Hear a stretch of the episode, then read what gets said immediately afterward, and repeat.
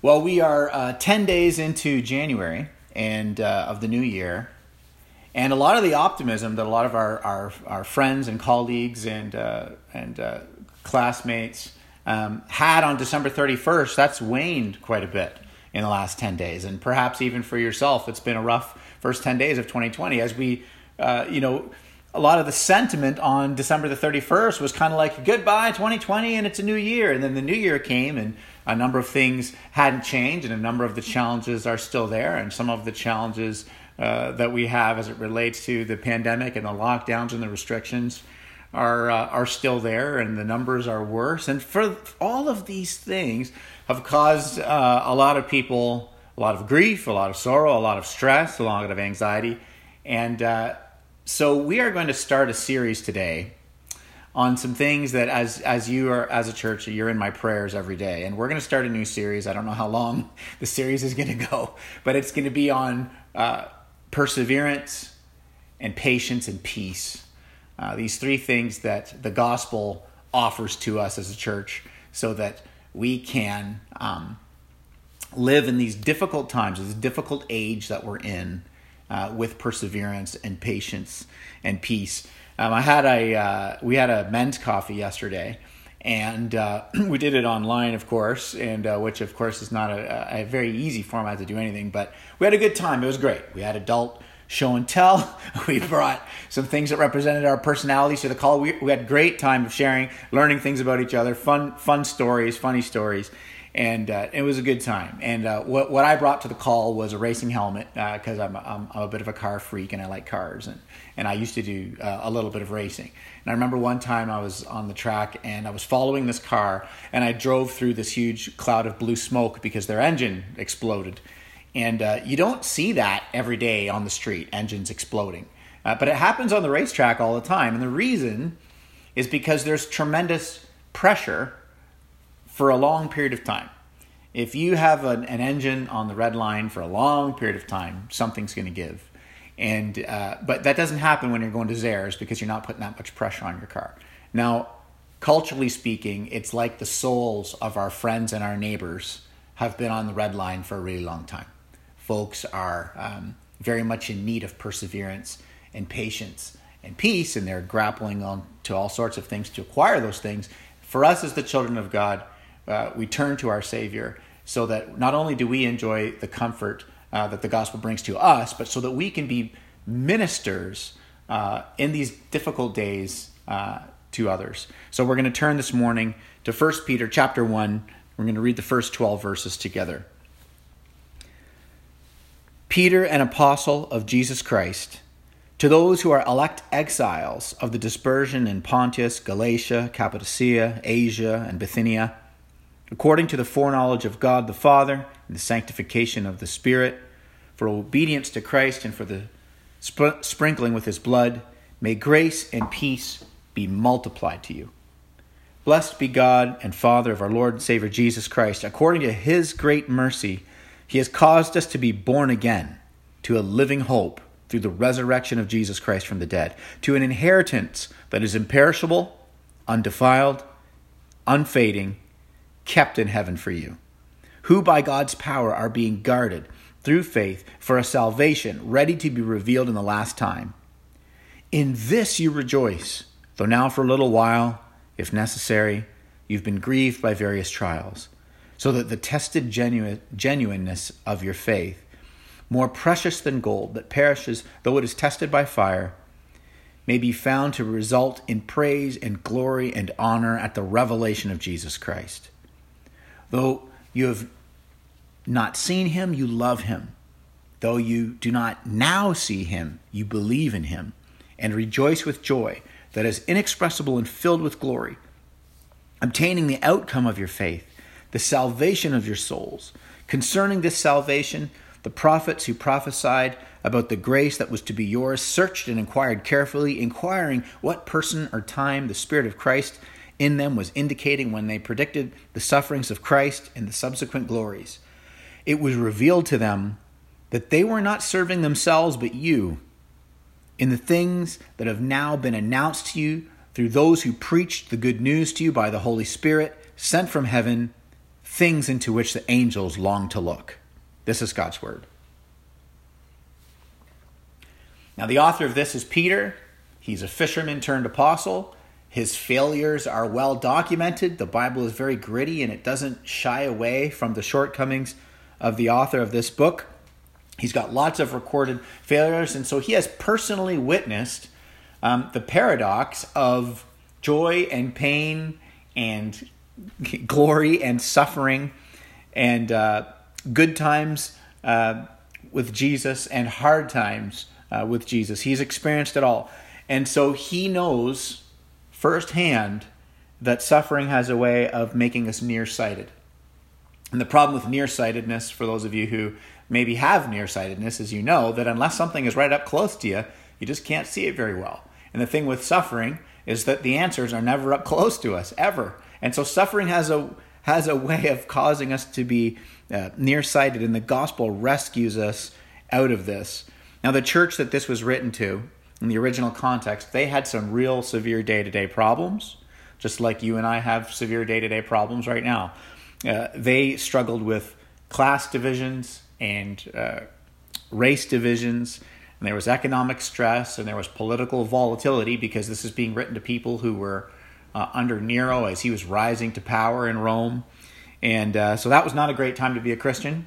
And so they were just living it with all sorts of tremendous pressures, and Peter is aware of all of this. Nobody had Cappadocian or Bithynian health care.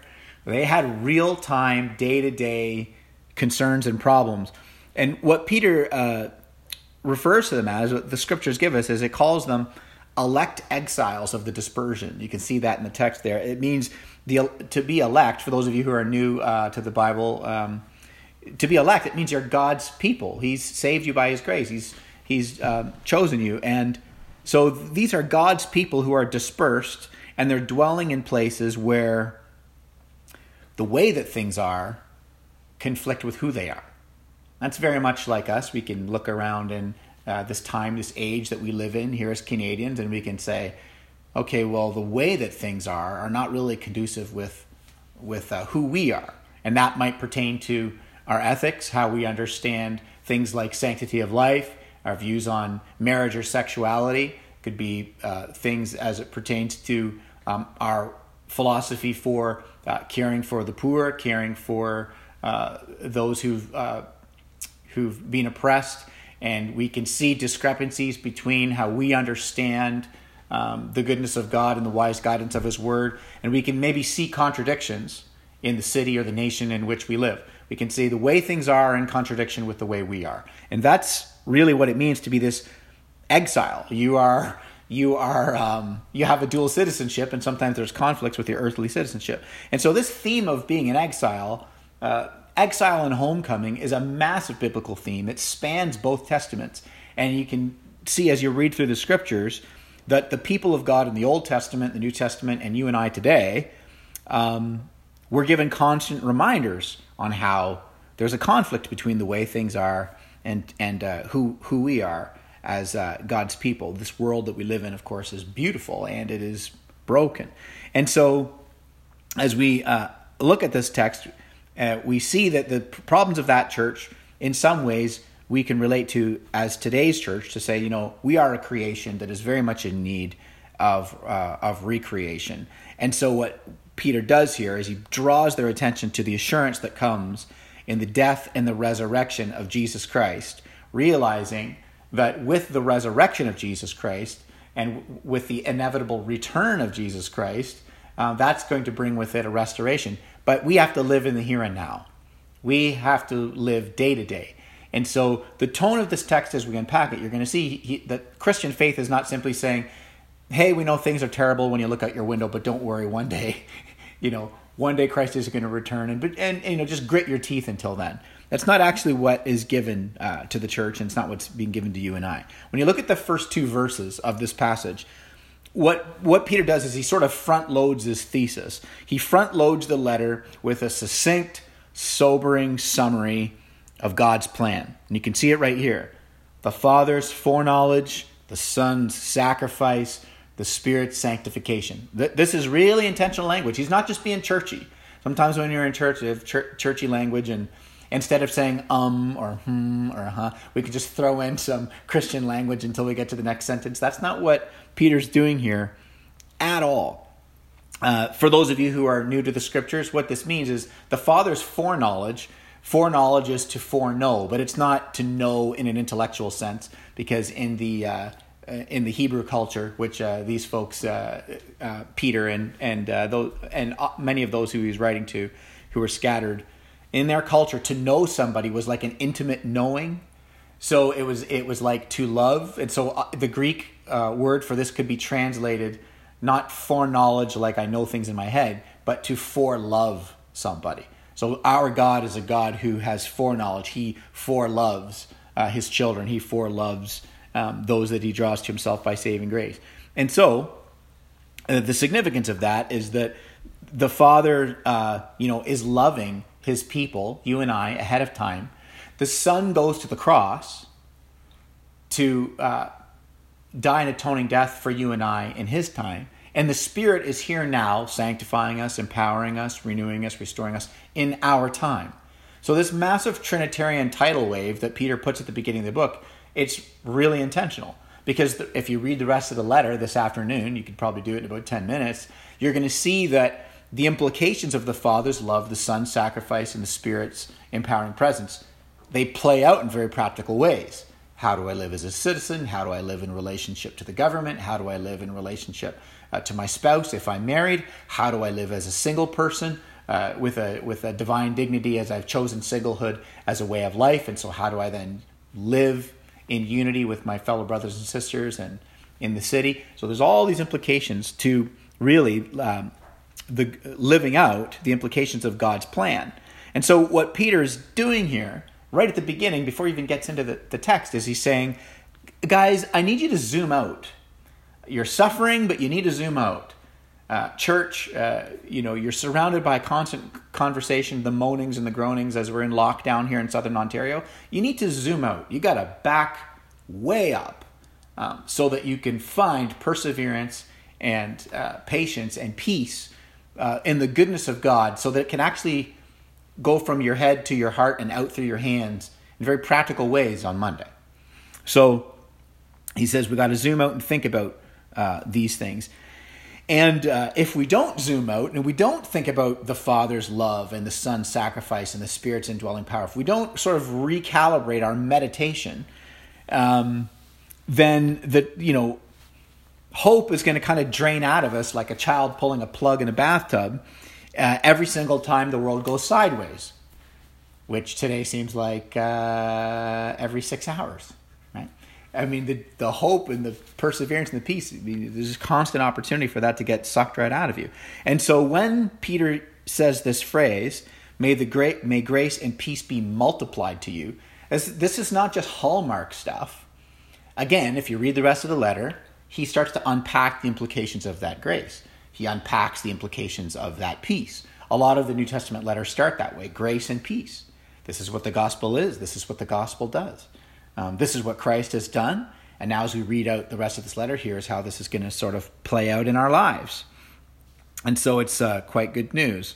Now, what Peter recognizes this church needs, very much what you and I need right now, and that is an immovable reference point. We need an anchor. In days of volatility, hope, and hard times, we need an immovable reference point. Otherwise, our mental and physical health is going to be at the mercy of the moment. And so Peter is writing because he doesn't want the church at the mercy of the moment. And so we need that immovable reference point. Think about how hope has gone up and down in the last 10 days of 2021, right? A vaccine is here, people's hopes get rises. Oh, the vaccine is rolling out slower than we thought, their hopes, and they get angry and frustrated, and then the vitriol on the internet just sort of spews forth, and then, okay, actually, guys, we're going to have to lock down, but maybe the lockdown for the elementary schools has to go a little longer. And with every change and shift, if your hope isn't anything smaller than Jesus, it's incredibly fragile, it's incredibly volatile, and we're at the mercy of the moment. And Peter does not want the church to be held hostage by circumstance, And the scriptures do not want us as God's people to be held hostage by circumstance. And so we are given this picture of the grandness of the Trinity to sort of recalibrate us. Because if your hope and your focus and your meditation, the way that you center yourself every day, every week, if it's anything other than the foreknowledge of God's love and the sacrifice of the Son and the indwelling of the Spirit, it's anything smaller than that, there's going to be very little perseverance and patience and peace that's available to you, because you're anchoring yourself to something that's just quite simply too small. And there's not enough breathing exercises in the world. There's not enough lo-fi hip-hop playlists in the world. There's not enough Netflix stuff to distract you in the world. There's not enough aspirin, weed, alcohol, there's not enough in the world to quiet the soul if you're at the mercy of the moment. So we got to zoom way out. And that's what this text is encouraging us to do before we zoom in on Monday and deal with what we got to deal with.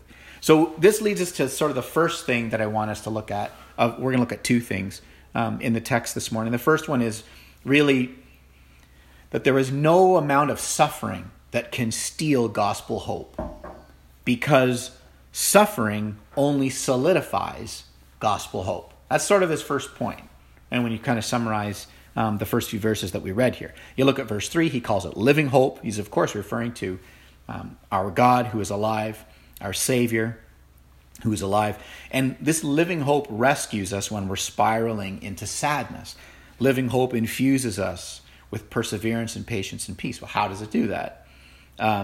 It does it because when we are going through hard times, like we are right now, it is very human to listen to our runaway hearts. When we are going through hard times, our soul is so out of peace that our vices come to the rescue. Oh, you're feeling distraught and anxious and worrisome and sad and, here, this is going to make you feel better. Our wayward hearts, our wayward desires will come to the rescue every time to try and quiet our souls. And so, because we are always sort of have this proclivity to listen to our runaway hearts, the text is saying, no, you have a living hope that can actually reorient your runaway heart. And so, the starting place is the worship, examining the worship that fills the heart. The passage is calling us to divert our attention away from, our runaway hearts, not listen to them, but actually fill our hearts, which is why in verse 6, he uses the phrase, in this you rejoice. So when we get an announcement in a week, whenever it is that the province meets again, and the government says, here's what we're doing next, and there's going to be all manner of thought and opinion on how whatever that decision happens to be, and I'm just like you. I have like super strong opinions on absolutely everything. I just try my best to spare you of those on Sunday mornings, and let's just stick to the cards here. But what we get in the "in you rejoice" is there's got to be a trust transfer. It's a call to a trust transfer. In this you rejoice. So yeah, we've got decisions to make day to day that play out in practical ways, but at the end of the day, what is enabling you to sit down in your chair at the end of your workday with a sense of perseverance and patience and peace? It's going to be the location of your trust. And so, again, we got to zoom out. And so this provokes us to ask ourselves a question. If the text is saying, in this rejoice, I have to ask myself the question, what am I already rejoicing in? What am I already sort of meditating on, centering, trusting in? Because if every day the way in which I sort of orient myself is to scroll endlessly through my newsfeed, spend copious hours and hours every day having my thoughts and views formulated by social media, good, bad, or indifferent, that is anxiety on demand, my friend. I mean, I want to be informed with what's going on in the world just as much as you do, but there's a difference between checking in with what's going on in the world and having the views and the opinions of the world injected into you like an IV, because it's constantly connected to all manner of thought and idea. And that is going to be just a recipe for anxiety in the soul. And so this call to rejoice, when he says, in this you rejoice, it begs the question, well, what do you do? I mean, when life is another gong show, if you're the first century church and Nero is in power, and you're like, how does any of this make sense? Have you seen what this dude is doing in Rome? Or today, when the man and trying to navigate through this pandemic where everybody and their brother has a view on what we should be doing on Monday, how do we navigate all of this when it seems to be a gong show? What is there to rejoice about? When you look at the flow of the text, what it doesn't do is say, hey, church, count your blessings. Just count them one by one. Exude some positive vibes. Just try and be positive. Get a piece of paper. I forgot. Paper hasn't been invented yet. Make a vision board out of gopher wood. Write down all the things that you're thankful for. If you're uncomfortable, go over to the thermostat on your wall and change the temperature. 1 billion people in the world can't even do that. So, just be thankful. You have food. You have a nice house to be quarantined in. Right? He doesn't point them to things. And so you and I aren't going to find any more perseverance, patience, and peace by pointing ourselves to things. That's why this entire thing, the entire beginning of this letter is like, church, you got to zoom out. You got to absolutely zoom out. Peter knows the circumstances. And what the scripture teaches us is that, when we become weary from dire circumstances, it's very easy to think that the Savior is just to get a better set of circumstances. But what the beginning of this letter does is it draws our attention to the Father who transcends all circumstances, the Son who came physically, practically into very dire circumstances, and the Holy Spirit who is with you now, divinely connecting you to your Savior who will empower you through your circumstances, the very real, tangible things you have to deal with on Monday. It dials us back that far. And so when Jesus Christ went to the cross to deal with the worst circumstance, which is, of course, the inevitability of death, through his resurrection, we get a teaser trailer. The resurrection gives the church a vision and a picture that there is actually an eternal set of circumstances. And we forget that in the day-to-day and the challenges that are, 2021, Southern Ontario in a lockdown. We forget that there is actually an eternal set of circumstances. But we have to dial back to realize, now hold on a second, nothing diffuses your worry and your anxiety and your distress like knowing how something is going to turn out. And so you see the resurrection is a reminder of how things are going to turn out. That doesn't mean that we just grit our teeth and have no joy today. It means that knowing how things are going to turn out has a tremendous impact on today.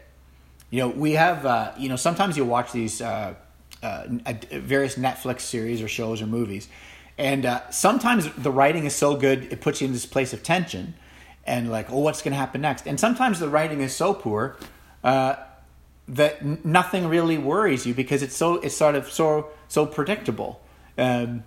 Poor is maybe the wrong word, but like predictable. For example, if you watch The Bourne, if any of you guys have seen the Jason Bourne movies, you're never really that worried about the guy. You're not worried about him because you're like, this guy can grab a paper clip, a Q-tip, a roll of toilet paper, a Sports Illustrated magazine, and just take out 100 people. I'm just not worried about this guy.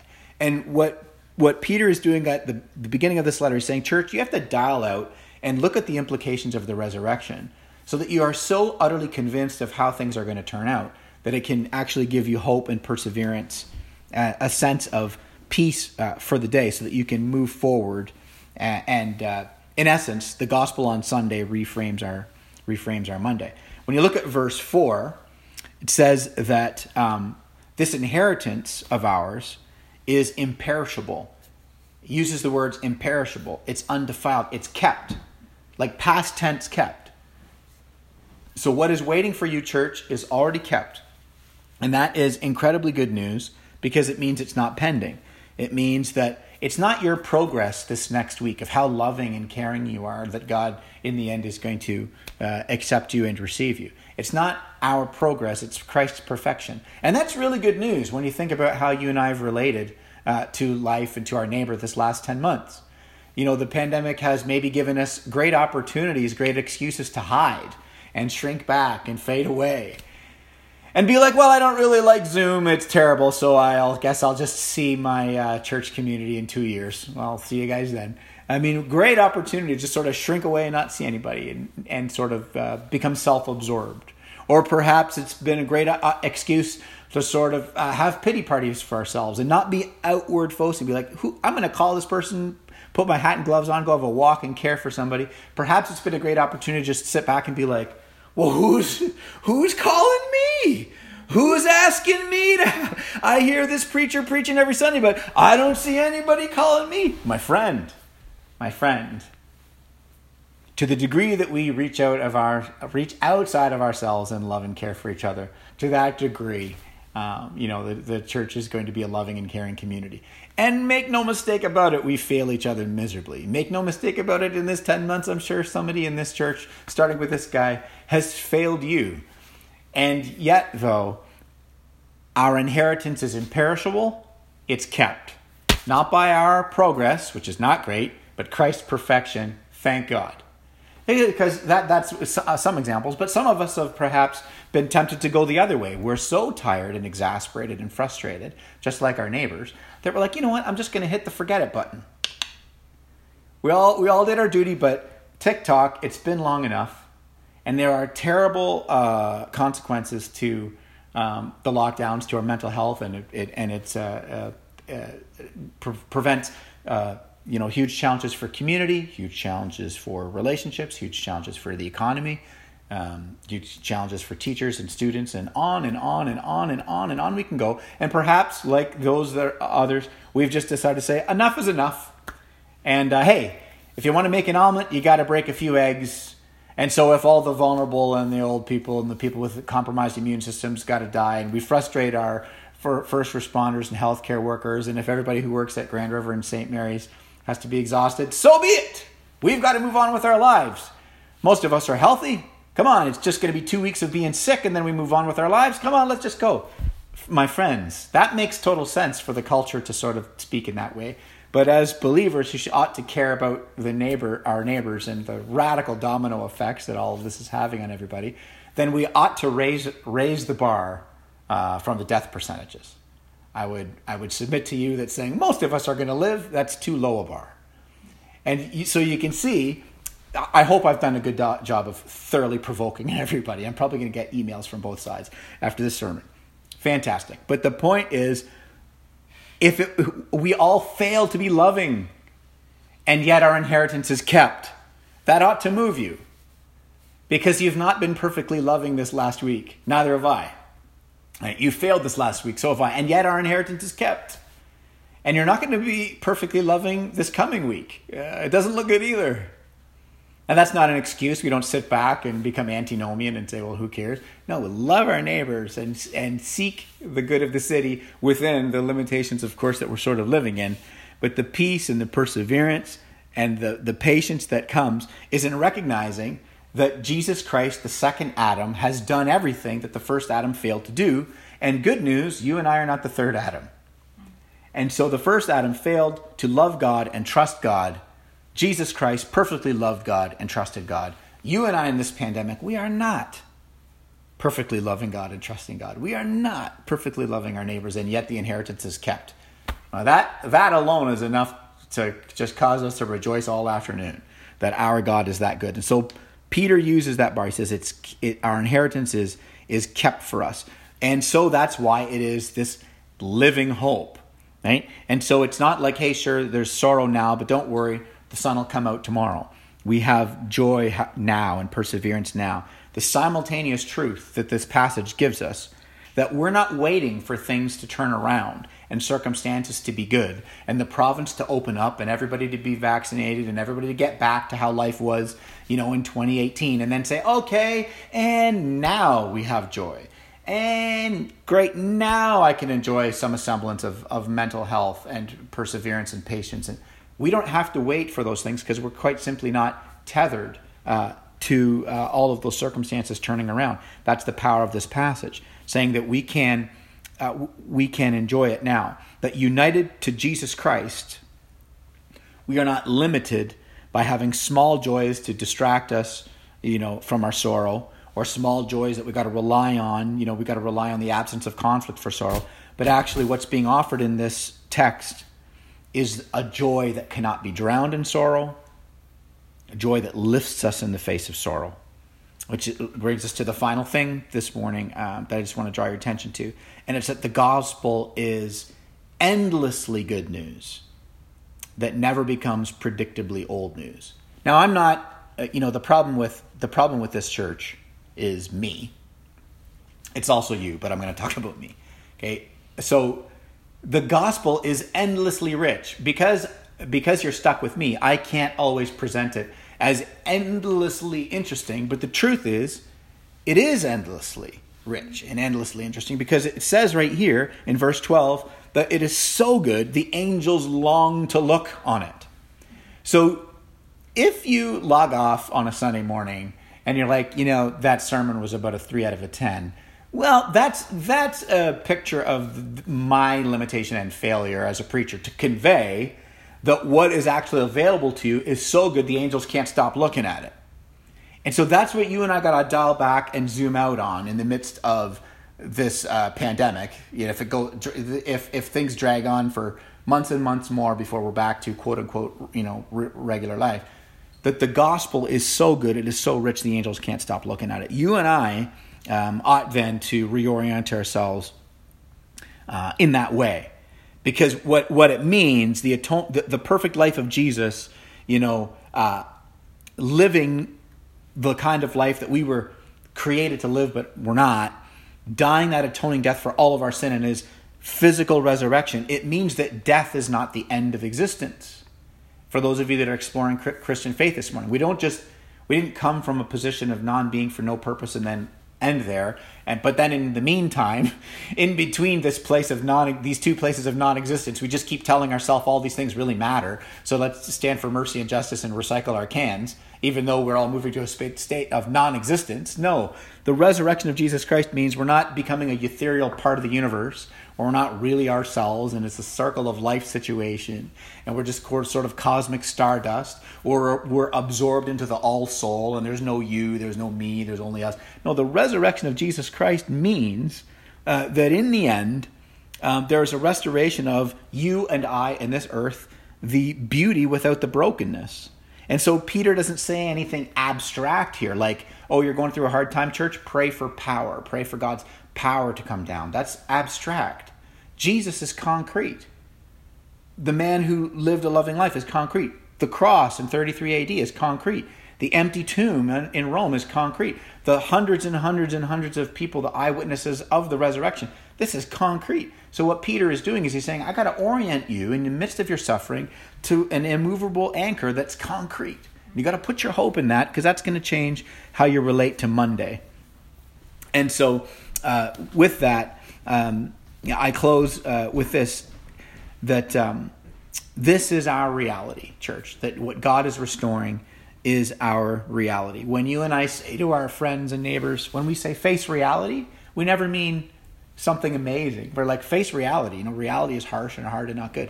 But God's reality, the resurrection, is glorious and beautiful. That in the end, every sorrowful thing in the world right now is a reminder that every sorrow and injustice is going to be eradicated forever. And every small joy that you are enjoying in the world right now is a reminder that God is going to restore all beautiful things forever. And so in light of this certain future, may God fill us with perseverance and patience and joy today, so that we are moved with compassion, so that we can minister God's love in small, practical ways and share his gospel in this city. Let's pray.